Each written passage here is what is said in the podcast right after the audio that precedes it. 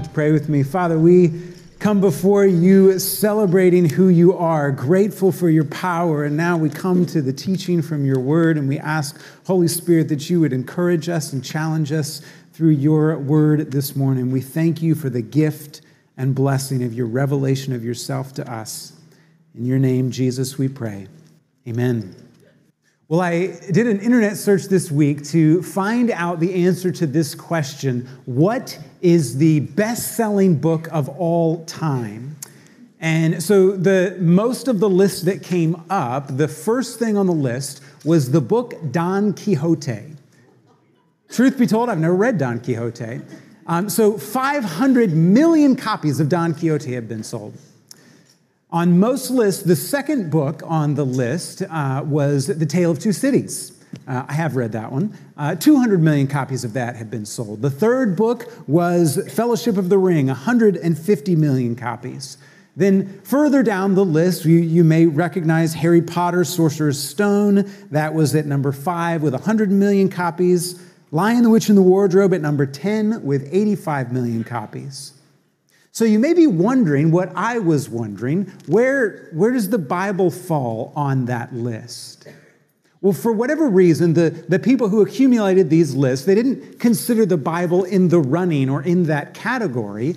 Because when I did some more investigation to find how many copies of the Bible do people estimate have been sold, and Guinness Book of World Records estimates that 5 billion copies of the Bible have been sold. So that's 10 times more than the, the, the best selling book. Um, so, this that we look at this morning is the best selling book of all time.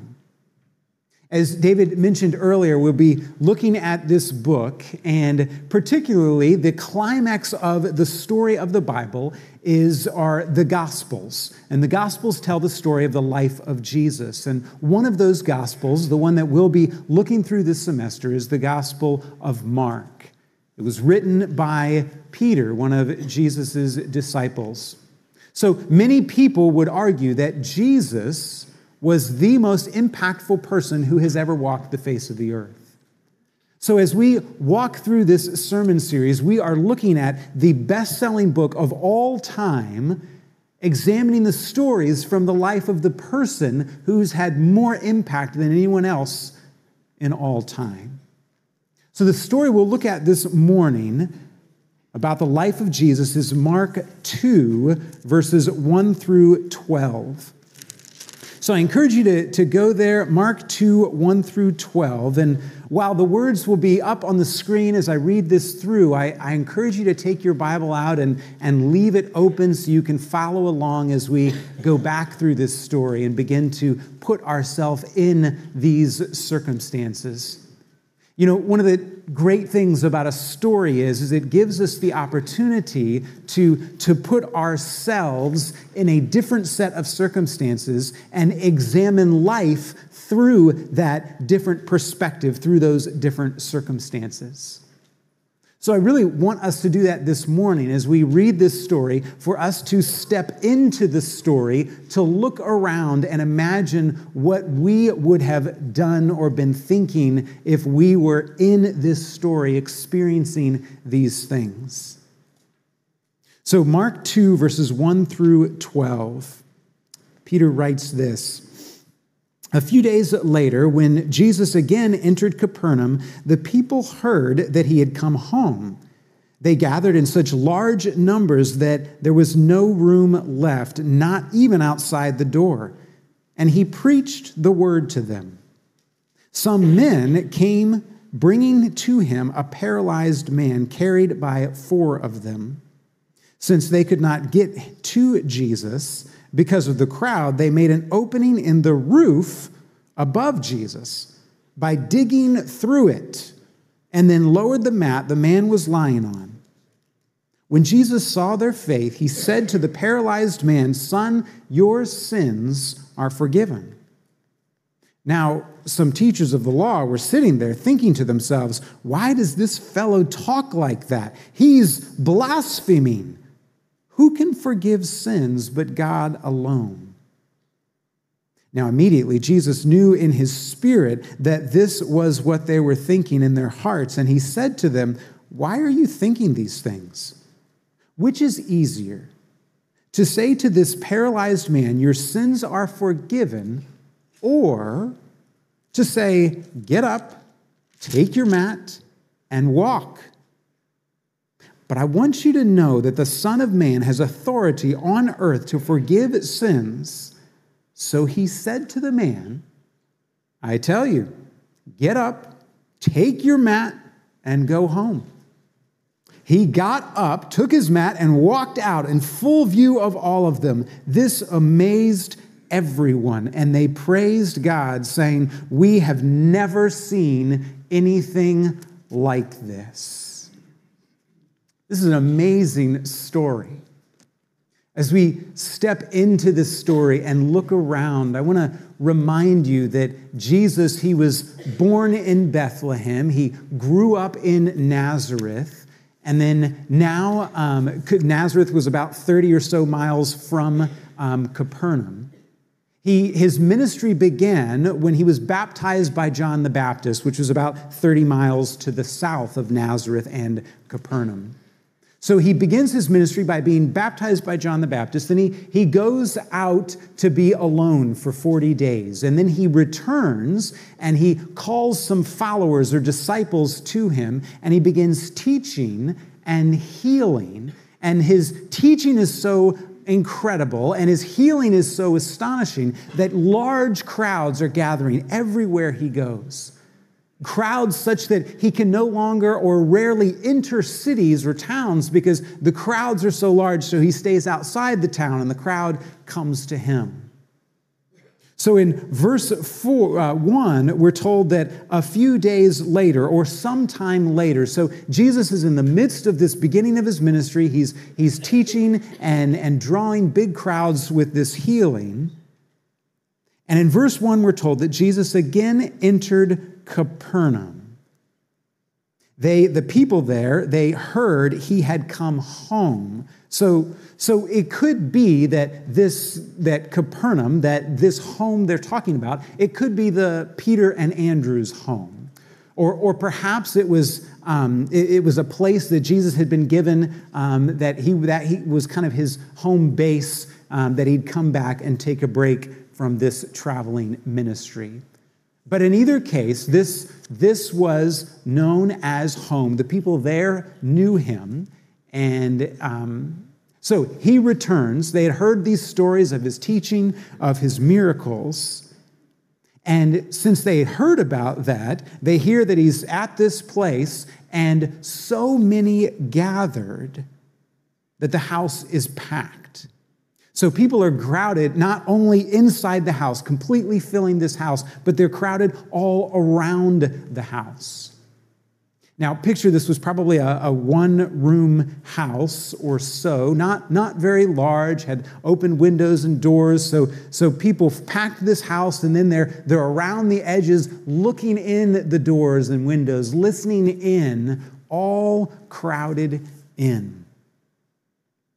You know, consider the, the buzz of all these people gathered together. Consider the, the smells or the sounds. And as you're in here, packed into this place, but you're all so eager to hear this teacher, this healer.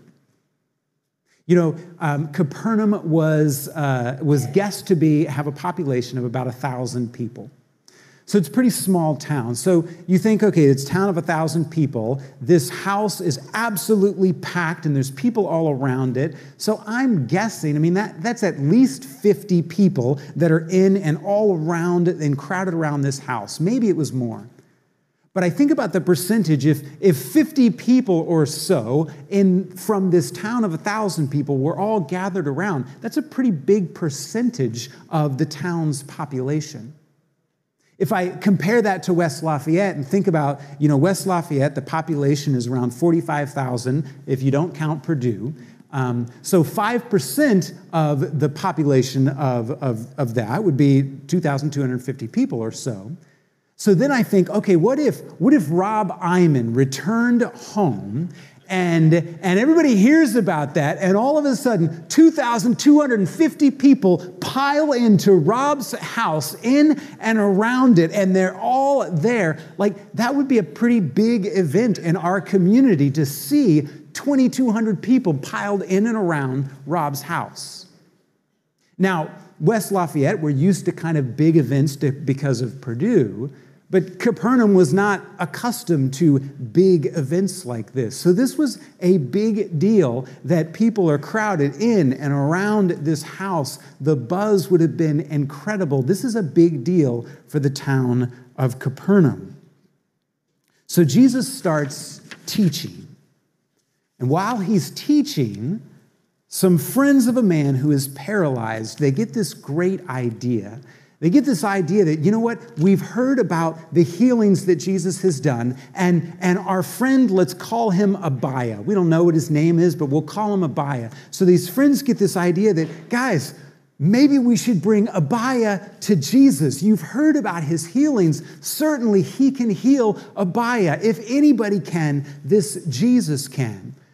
So, so they get excited about it. They're convinced. I don't know how Abiah is feeling. He, in his humility, he may not be sure he wants to do it, or, or he's, he's not sure he wants the attention, or he doesn't want to get his hopes up, but, but his friends bring him to Jesus. They get to this crowded house with people all around it, and, and they can't get to Jesus. So one of the friends has this idea. And he shares the idea with his friends, and they say, You're, you're crazy. No way. That's not going to work. But he says, No, I'm, I'm not crazy. I'm determined. This, if we can get Abiah to Jesus, he will be healed. So they are determined. So they go up, and, and the way the houses would have been set up, it would have had a flat roof. And on this flat roof, it would have been, um, you know, wood beams across the roof. And then across those wood beams, there would have been thatch laid over top of those, and then, and then mud um, spread over top of that, and then more, more thatch and more mud, and more thatch and more mud, and created this hard surface on the top of the roof. So they walked up there and, and they began to dig to dig in the roof, the ceiling of this house that is not theirs, with all of these people around. Imagine, imagine how convinced you'd have to be to be doing that. How convinced you'd have to be that, that Jesus is going to heal my friend. If you were one of those guys digging in the roof, I mean, what was going on in your head? How convinced were you that this Jesus was going to heal your friend? I mean, they didn't come planning to dig in the roof, so they didn't have shovels. I mean, maybe they stole, borrowed a shovel from a nearby house. I don't know. Maybe, maybe they were on their hands and knees digging through this thatch and mud. And remember, this is a hard ceiling, it's a roof. It doesn't just come undone, but they're digging. They're, they're probably getting sweaty and bloody. They're dirty. They're a mess, and they're working hard to dig this hole. And, and what's going on in the meantime for the people who are listening to Jesus in the house?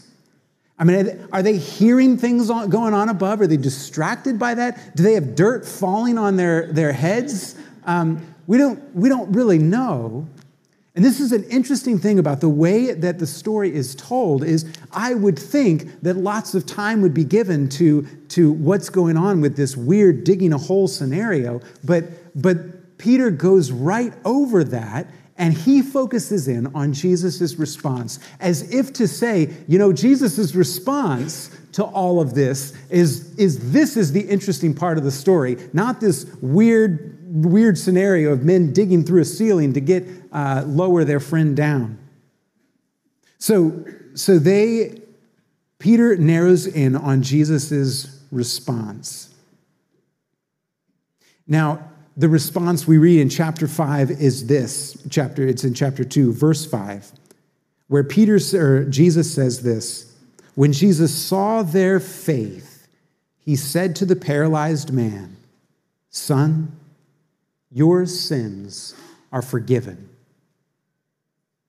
so if you were in that building, in that house, and you saw all this come, come down, this man comes down lying on a mat, and Jesus looks at him and says, Son, your sins are forgiven. How would you have been interacting with that? Would you be one of those people who you're actually doing the damage calculation? Okay, hole in the roof, five feet long, three feet wide, that's about $5,000, or, or no, they didn't have dollars, so that's about five chickens and two months of labor. Um, so you're, you're doing the calculation in your head, perhaps. Or maybe you're one of those people um, where you were loving the teaching and and you're annoyed at now this distraction of this this paralyzed man has been dropped down there's dirt all over the place and and you just want jesus to get back to his teaching. I mean you waited a long time to get this front row seat but now this guy's dropped down right in front of you. I mean you're just irritated at the whole thing. Or perhaps you're focused in and you're amazed at jesus' patient response who is this Jesus that he, he doesn't get irritated with this guy. He, he just says, Son, your sins are forgiven. So we go on and, and we're told that others in this scenario, in this story, the teachers of the law, their response is when they hear Jesus say that, they think to themselves, He can't say that. You know, for them, they're probably thinking, he, you know, um, he's not a priest like us. He hasn't been trained like us. So we can, we can declare forgiveness for people on behalf of God because we've been trained. We're here. Jesus is just here. Doesn't everybody know that we're the important ones? We have authority, not Jesus. And, and you see kind of the jealousy or fear or pride coming out in their thoughts. And perhaps they further reason that, well, we can't say anything because it's going to be obvious to everyone how jealous we are. And, and then, well, maybe, maybe he's not saying that he's, he's just declaring forgiveness on God's behalf. Maybe, maybe he's actually saying that he is forgiving their sin. Well, that's blasphemy. He can't say he forgives sin because only God has the authority to forgive sin. He's blaspheming. So they think, okay, that, that accusation, maybe that will stick. And then immediately we read that Jesus knows their thoughts. So, as he knew the thoughts of the friends who worked to bring the paralyzed man to Jesus, as Jesus saw their faith, Jesus knows the thoughts of these teachers of the law. He sees their jealousy and their fear. And he asks them, Why are you thinking these things? Why are you thinking these things? And I think he asks them that not because he doesn't know, he knows why they're thinking these things. He asks them because he wants them to consider why they are thinking these things.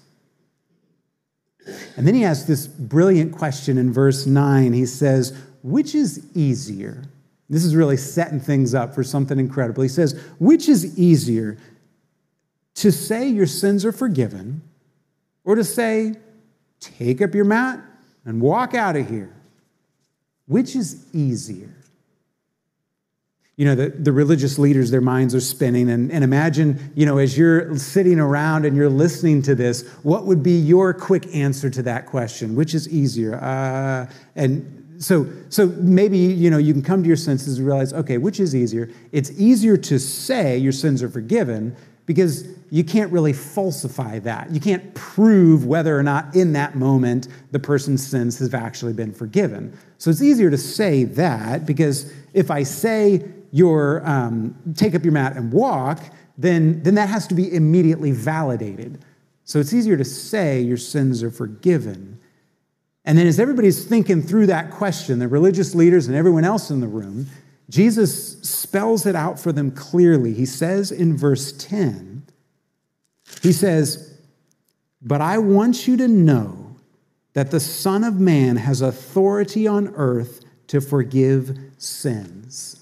So, the Son of Man, that's this reference to a prophecy in the Old Testament, in the book of Daniel, chapter 7, where God talks about this Son of Man who would be given the authority to dispense God's judgment. So, this is God's sent one who has authority to dispense his judgment.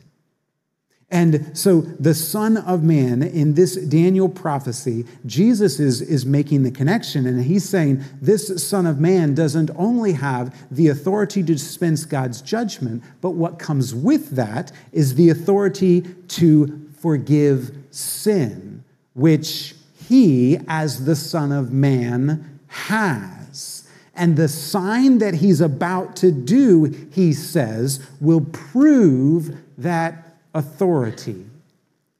So in verses 11 and 12, he says, I tell you, get up, take your mat, and go home. And the man got up, took his mat, and walked out in full view of them all. This amazed everyone, and they praised God, saying, We have never seen anything like this. The people are rightly amazed at this scenario. This man has the authority to forgive sins and to heal disease. So they praised God that he had sent this man with such authority. Well, they not everyone praised God. We know the religious leaders, they're, they're still fighting this. They're fighting this supposed authority. So the question is if you were one of the people in that room, would you have been praising God for what you saw, for this authority, or would you have been fighting in your mind against this authority? You know, the interesting thing is that this is not just a story told about the most impactful man who, who has ever lived from the most uh, best-selling book ever sold. This is actually a eyewitness account of something that really happened. So, if this really happened, then, then we should not simply ask the question, what would we have done had we been there? But what will we do in response to Jesus? How are you responding to Jesus now? Are you fighting his authority? Are you ignoring his message or are you praising and following him? So let's think about those three just as a mo- for a moment, and I, I invite you to, to be processing this with the Lord as we consider this. Are you fighting his authority? I mean, when it comes down to it, many of us, we want to be in charge of us. We want to be the boss, the king of us. I want to do what I want to do, and I fight against authority. I can think of so many times in my life where the, um, I am tempted to act selfishly. And, and I remember what God teaches in His Word. I remember um, because of the, the Holy Spirit in me reminding me of God's Word. And I remember, you know, I, I shouldn't do this. The Lord is inviting me to a more humble way, but I want to do this thing following my selfish preferences. And, and there's this fight within me where, where I battle with the Lord and I say, Lord, no, have you really thought this through? If, if I do this thing that you're asking me to do, this isn't going to work out and this isn't going to work out and this might happen. And the Lord simply continues to invite me. I invite you to follow me and to not follow your selfish preference.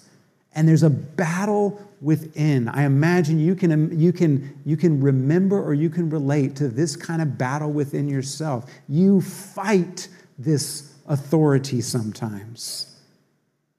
The Lord is inviting us to accept his authority. So then the other question to consider is are you ignoring this message? You know, some of us, we just want to, we just want to have fun and enjoy life. We don't want to have to think about spiritual things or difficult things or serious things. We just want to enjoy life. A 15 year old says, You know what? Just let me enjoy high school and have fun with my friends. I don't want to think about these things right now. I'll think about them later. The 22 year old says, You know what? I just I want to enjoy my, uh, my independence right now and the excitement of finding and starting my career. I don't want to think about these things right now. The 45 year old says, You know what? I, got, I have my family and I have my job. I can't handle anything else. I don't want to think about these things right now. The 65 year old says, You know what? I'm trying to finish my career and, and turn the corner into retirement. I, I don't want to think about these things right now. Are you ignoring the message of Jesus? Or are you praising him? Are you responding to him with praise and following him? This praise that we can respond with, uh, the way we can respond in praise, it's, it's wrapped in this astonishment. We're, we're amazed at who he is and what he claims and, and what it means for me to, to um, praise him and start to follow him is to give my allegiance to him. He has authority to forgive sin and heal disease. He can save me. So, to praise him is ultimately to recognize his authority and with gratitude to give him our allegiance. This story invites us to stop fighting his authority, to stop ignoring his message, and to start praising God who sent this Savior who has authority to forgive sin and heal disease. Start following him. I encourage you, even this week, as we step into this Mark sermon series, that, that you would read through the Gospel of Mark. Start looking at this Jesus and what he did and what he said, and be astonished with who he is. I want to close in prayer, and the worship team will come up and, and we'll move into a song of response in a moment. But before we do that, I just want to invite you to linger with the Lord and ask Him this question. Ask Him about your response to Him. Are you fighting His authority right now? Are you ignoring His message? Or are you responding with praise and following Him?